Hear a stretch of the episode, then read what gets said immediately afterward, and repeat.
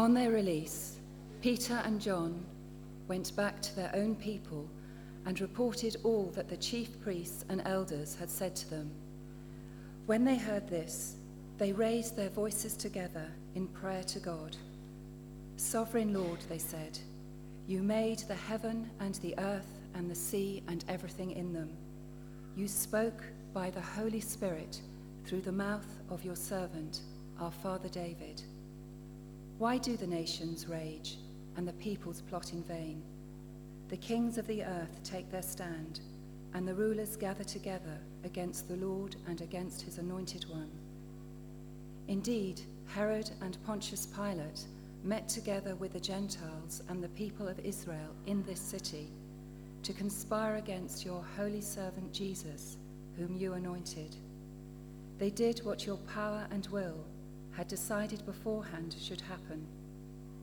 Now, Lord, consider their threats and enable your servants to speak with great, to speak your word with great boldness. Stretch out your hand to heal and perform miraculous signs and wonders through the name of your holy servant Jesus. After they prayed, the place where they were meeting was shaken, and they were all filled with the Holy Spirit and spoke the word of God boldly. All the believers were one in heart and mind. No one claimed that any of his possessions was his own, but they shared everything they had. With great power, the apostles continued to testify to the resurrection of the Lord Jesus, and much grace was upon them all. There were no needy persons among them, for from time to time, those who owned lands or houses sold them, brought the money from the sales, and put it at the apostles' feet, and it was distributed to anyone as he had need. This is the word of the Lord. Thanks be to God.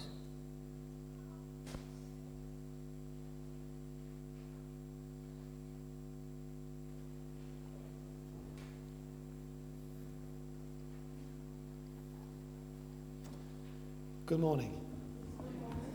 Lovely to be here and sharing with you again from God's Word. Now, we don't shy away from big questions, do we? Or, or do we? Though the answers might take us a long time to get, to get around to answering fully, but here's, here's a big question. What's the main point of it all? I mean, you know, what is it all about, really, when you get down to it? Lots of answers to that, really. And uh, some people would say that the main thing is, is happiness. If you, if you, if you're happy, that is the main thing. And I think happiness is really, really important, and God actually does want us to find happiness. He does, really. I believe that. But happiness without any purpose or without thought of the cost or without thought of the consequences actually is disastrous. There are lots of things that we need, and God knows that we need them, and they're really important. But none of them is the main thing, the one thing that is more important than anything else. And this morning we're going to look at a bunch of people who'd found the main thing. And everything else in their lives found its rightful place and got into the right balance because they knew what to put first. Shall we pray? Father, as we think about your word this morning, I pray that you would help us to hear what you are saying to each one of us. And that as we sit and stand before you now in this room, you would help us to see our lives, the people that we know, the people that we love, the people that we live next door to, our parents, our children, the people that we work with, to see them in the light of your purpose, in the light of the gift of your Son, so that we will be able to put first things first and to be your fruitful servants. In Jesus' name, amen. Amen. Now, I'm going to be saying quite a bit about, well, I'm going to be saying a few things at least, about proclaiming the name of Jesus. And a few of the things that we'll read about are, are about speaking. Now, speaking is very important. Ever tried living without it? It's possible for, for a while for certain purposes, but it's a really important part of life. Speaking isn't the main thing. I want you to think, whenever you hear that sort of speaking or proclaiming Christ, think about all the things that you and I do that express who Jesus really is. Or all the ways that could be expressing who Jesus really is. Actions, thoughts, reactions, as well as words. That's what I'm getting to. There's a, a quote from Saint Francis of Assisi. I wasn't there at the time, so I'm not sure whether he really said it, but apparently he said to some of his followers when he sent them out, he didn't want his uh, his um, uh, followers to be monks in a monastery. He wanted them to be out in the world where the people were. He said, go out and preach the gospel. If necessary, use words. Just keep that at the back of your mind. Everything that you and I do or could do that could be expressing who Jesus really is, that's proclaiming the name of Jesus Christ. Been an interesting week for us at, at work, so I'll just give you, just, just in case you're interested, I'll fill you in on some of the latest things. Uh, we've we've uh, finished the A S exam, so our first year students who are sort of seventeen-ish now, they're, they're, they're back in college and we're teaching them new stuff. And the older ones have, have their exams now, so we're all thinking about them and even praying for them. Uh, and with with uh, our groups in physics, we've been doing good old magnetism. There's nothing more fun than magnets, is there really? And we start off with a few exercises that are absolutely pure junior school, but it's wonderful because we want the, the, the students to just to keep that sense of, of fun and of amazement at the way the, the world is. But I have to say, I was a bit cross this week and a bit upset. Uh, It's not not your problem really, but I'll you know mention it. We we we have twenty bar magnets. Eight of them were virtually useless when we got the box, and I, I have no idea about this. And that doesn't happen unless somebody hasn't done what they were supposed to do. So I, I was a bit sad about that. Now, it's funny, you know, because they're, they're using that, that hand generator because that's got a magnet in it, and I'll come to that later. So a, a little bit of science. You see, magnets are really weird because they're, they're usually made of iron or an iron alloy. They wouldn't work if they were made of wood. Did you know that? You don't get wooden magnets. You don't get plas- plastic magnets, and you don't get copper magnets either. That's because there's something special about each little atom of iron and a few other elements as well. Does anyone know what it is? It is a magnet.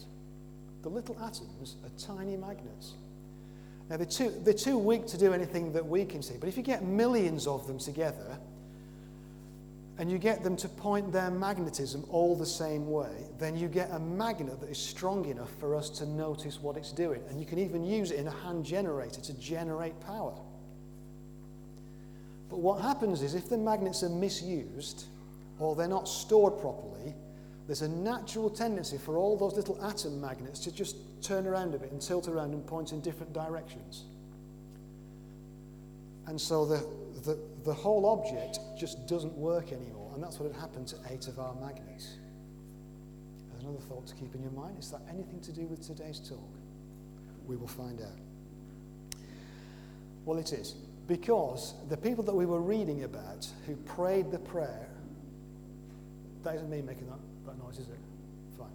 Who prayed that prayer in Acts chapter four, you could think of them as being like little magnets who could point in different directions. And on that day, they all pointed the same way. And perhaps for days and months and years afterwards, they all pointed the same way. And even if there were influences and bad things that happened, and even not so bad things that happened, that distracted them in different ways and made them turn in different ways and made them less effective as a whole, on that occasion, they were all pointing the same way. What, what was it that was drawing them all the same way? What was the organizing principle that brought that unity? Well, I think we can see something if we look into the context of that passage. Remember that uh, Debbie read to us that Peter and John came back to the rest of the Christians to tell them how they'd been arrested and threatened by the Jewish authorities. What had they been arrested for? If you've got your Bible with you, if, if not, just listen. I'll try and read four, verse twenty. This is in, in front of uh, a group of people who are threatening them. Peter and John say, "We cannot help speaking about what we have seen and heard." Now, for us, that's not just speaking. We can't help living it. but we can't help expressing what we've seen and heard. Well, what is that? Let's track back to verse eighteen. This is a response to what the Jewish leaders had just said to Peter and John. They commanded them not to speak or teach at all in the name of Jesus. Speak because you want people to know about it. Teach because you want them to understand it so they can do something with it for themselves. The name of Jesus. In fact, earlier on in verse twelve, Peter had said this rather daring thing to the Jewish leaders. Salvation is found in no one else, for there is no other name under heaven given to men by which we must be saved. These guys thought the name of Jesus was something really, really special, something really powerful. And it's that passion for the name of Jesus that I believe was the little magnetism, the little magnetic field that each of them had that caused them to line up together. There's no other name. Okay, let's have a look at the prayer together. And uh, it's, it's a prayer that I think is interesting for what it doesn't say as much as what it does say. Because it doesn't have any complaints in it. And it doesn't say, Lord, you know, we p- please help us because we're fearful, because we've been threatened. Or please, you know, save us from being humiliated by being arrested again. There's, there's nothing like that at all, actually. That, that sort of request, perfectly legitimate though it is, and important in its own way, is not important enough to get into this prayer. So what is there then? Now, is, ne- is, it, is it next Sunday that's Trinity Sunday? Because it's, it's usually round about my birthday, and that's just gone. But it could be next Sunday. So we're just, we're just looking for a little bit of Trinity here in this uh, section. In, in the prayer, if we look at verses twenty-four onwards, because that's, that's, that's the prayer, isn't it, really? Oh, by, by the way, I should say, um, some people get a bit stuck because they, they take some of these accounts very, very literally. The disciples lifted up their voices together and said, that doesn't mean that they actually all suddenly pronounced all these words, this kind of longish, complicated prayer together with exactly the same words. But it does mean that this is kind of a, a, a fair summary of what was said and prayed, and that everybody said something and everybody agreed and joined in. However, here, here's what they said about, talked about. Firstly, it's a prayer to God, and they speak about what God has done. How he's created the, the world, how he's spoken through the prophet David, how he has a purpose uh, for, for the future through his anointed Christ, the, the anointed one. And in verse twenty-nine, even the things that happened when Jesus came to Jerusalem and was arrested and crucified, the people were just doing what God's power and will had decided beforehand should happen. The whole history of the world is in the hands of God, and that's how they pray. They pray, your purpose is in, through, above, underneath, and beyond everything. And that's the first part of their prayer, the purpose of God. And as, as they pray through the purpose of God, at the very center of it is the person of Jesus Christ. Not the stars or the planets or the continents and the oceans that God created, important though they are.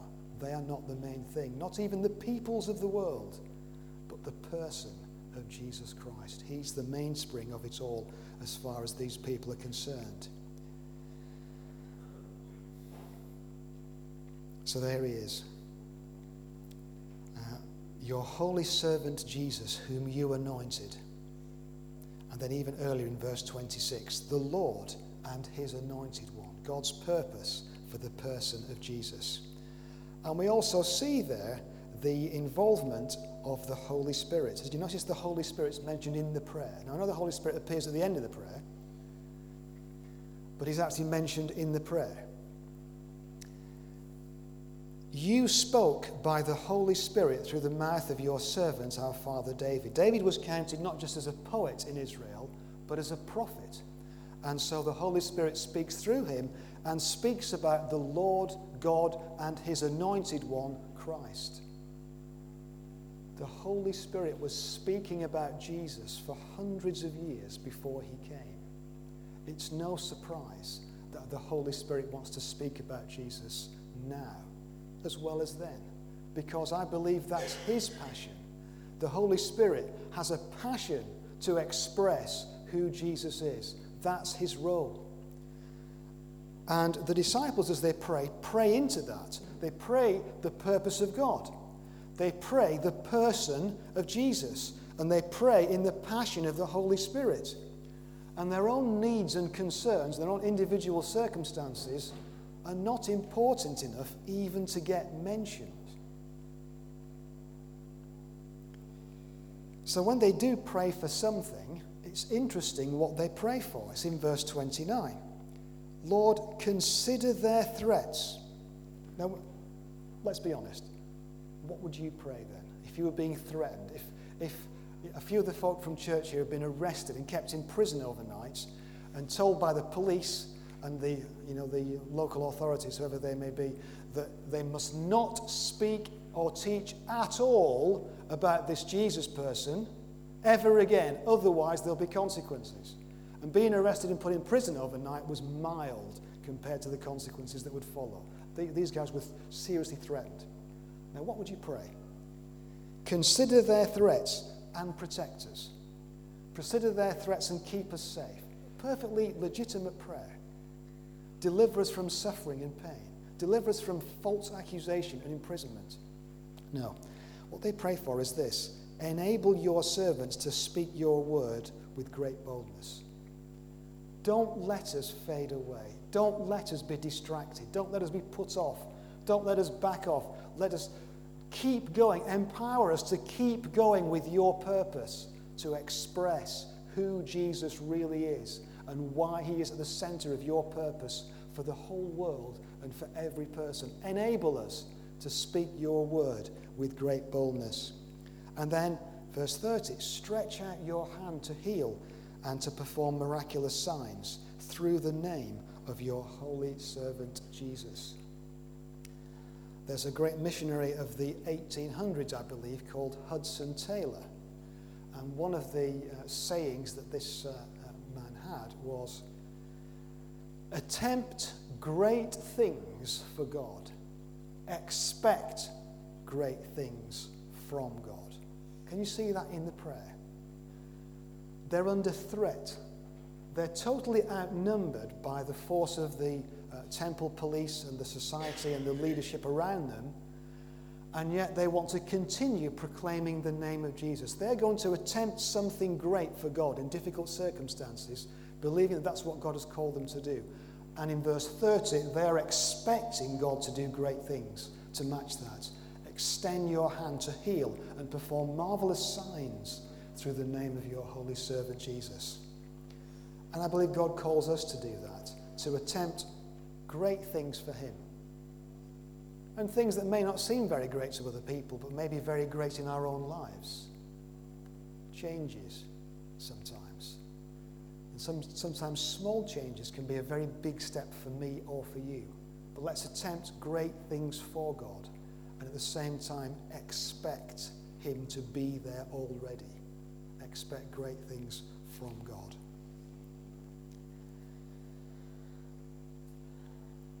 Now, I was, I was just going to point out that when you do get a, a bunch of iron atoms together in a piece of iron, now the scientists have various tricks with this. If you, if you get a piece of pure iron, actually it's very easy to make the atoms realign and become strongly magnetized. But a split second later, they've all drifted off.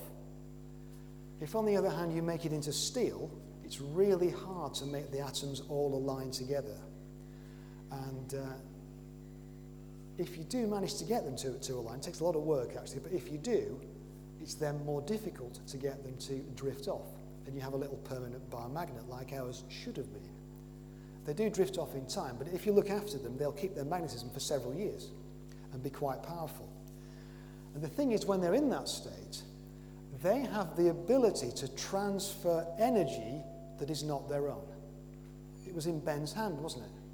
The energy that was lighting the lamp was coming from Ben's hand. It came from outside the lamp.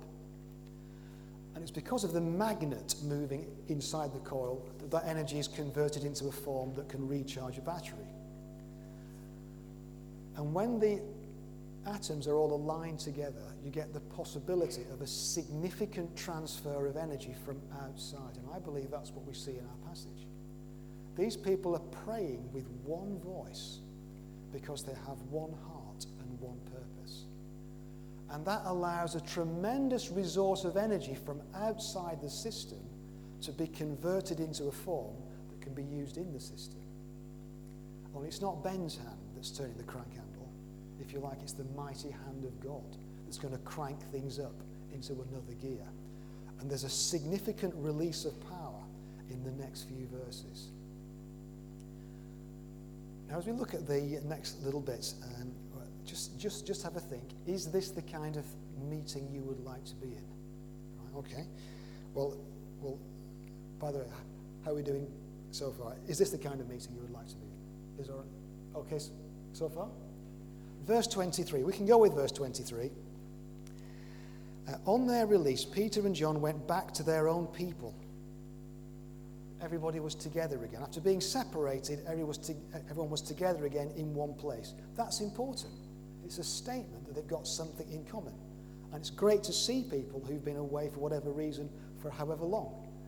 It's good to be together with the same purpose and the same intent. And they, they were together in one place for the sake of Christ.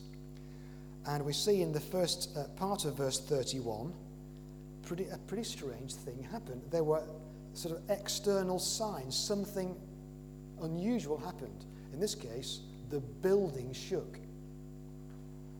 Was that unnerving or was that encouraging? If they thought being arrested was unnerving, then maybe being in a building that seemed it was going to fall down would be even more unnerving. But there was a, an, an outward and visible sign of the power of God. But that wasn't all. The building shook in verse thirty-one. And something happened inside each person. Each person, it says, was filled with the Holy Spirit. This is the Holy Spirit that wants to speak about Jesus, that wants to express who he is and to reveal his power and glory. Sometimes that's not what turns us on, because we're affected by all sorts of other things.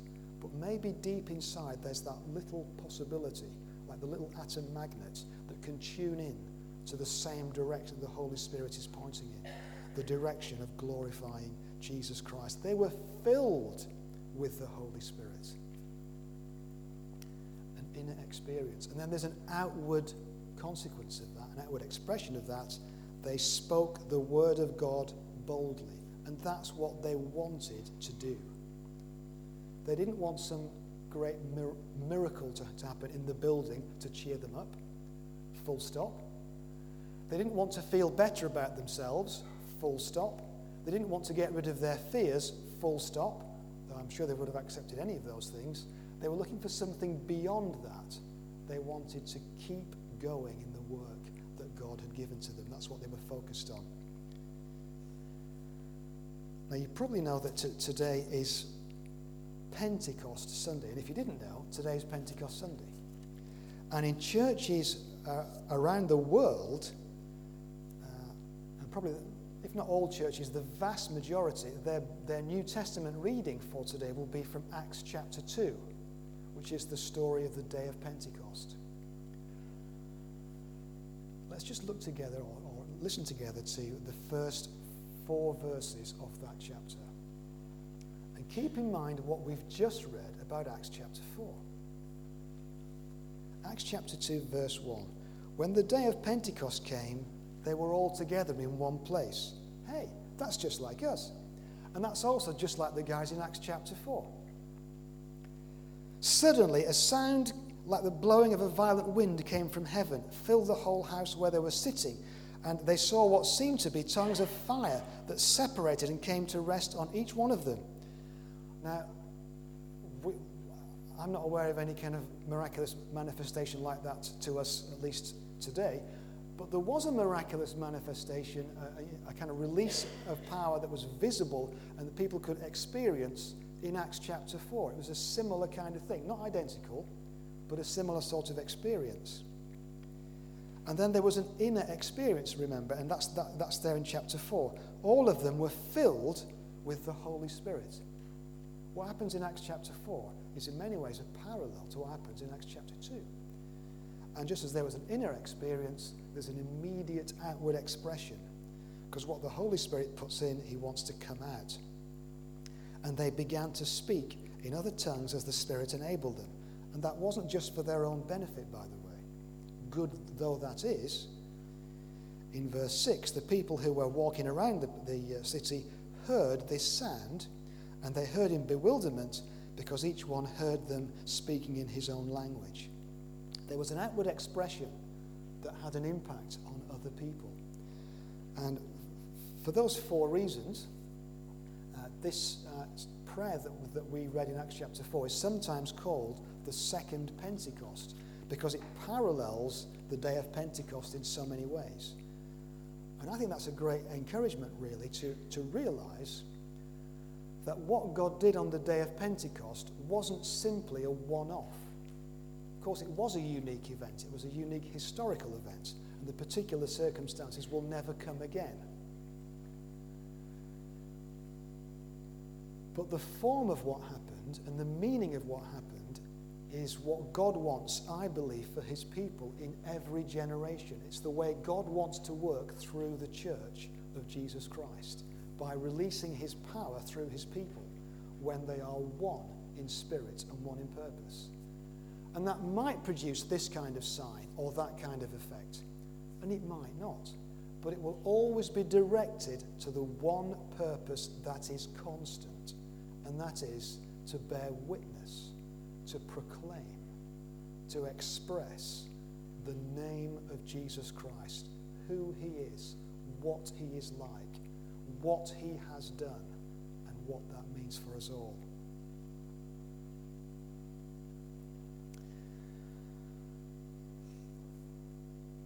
Actually, last week was was quite difficult, really, because I, I was very, very disappointed about these magnets. Not that eight magnets is the end of the world, but it wasn't the first time that things had gone gone wrong. It's one of a whole series of events where things have not been done quite the way that they should have been done uh, within our d- department. And I had a problem then to to speak to the uh, others who were involved in that and find find out, you know, who who done what when and what we're going to do different about it in the future. And I don't know about you, I find that really hard, actually. And uh, one one particular person who has been working with us for the last uh, three th- three years or so, she was quite close to tears as I was talking to her about uh, the, the, the way things need to be done differently, because I knew she felt like a complete failure. And, you know, we can all feel like that. I, I, I came away feeling like a failure, to be absolutely honest, and thinking, well, were there, were there things that I could or should have done differently uh, to help this person do do her job more effectively? Whose whose fault is it really? And just in, in preparing this talk, I've just had to remind myself that in all the different circumstances of life, each of which is important in its own way, I need to put myself into a position where I can feel and express the influence of God's Holy Spirit, where I can ask the question, how can I show you, Lord Jesus, in this situation? And there may be something specific I can say to that lady in the coming week. There may not. Maybe I need to pray and think more generally about how God can use me in my job and make me a witness there. But the key thing, the question of whether I'm a failure or not, is, is actually centrally to do with how I proclaim and live out the name and identity of Jesus Christ. And of course, doing my job well is part of that. But that's not simply for my sake. It's actually for his sake. It's part of something bigger. Now, as we speak, one of our little magnets is, uh, we hope, being remagnetized, and we set up a little uh, coil and power pack thing, and the coil makes its own magnetic field while it's switched on, while the current's switched on.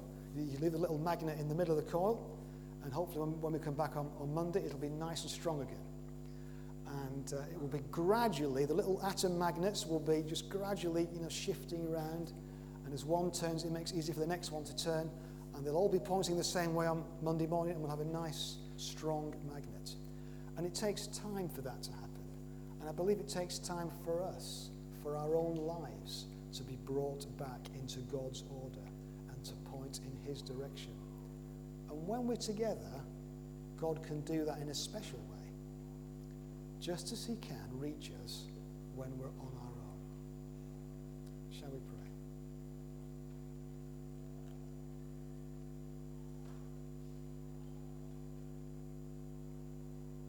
Father, we praise You because You have given to Jesus, Your obedient Son, the name that is above every name, that at the name of Jesus, every knee shall bow, both on the earth and under the earth, and every tongue confess that Jesus Christ is Lord, to the glory of God the Father. Lord, we pray that You would help us to reorder our minds and what we think, and our hearts and what we yearn for, and our lives, and what we plan and live for, so that we would put at the center Your Son, and that everything else would take its rightful and balanced place around Him.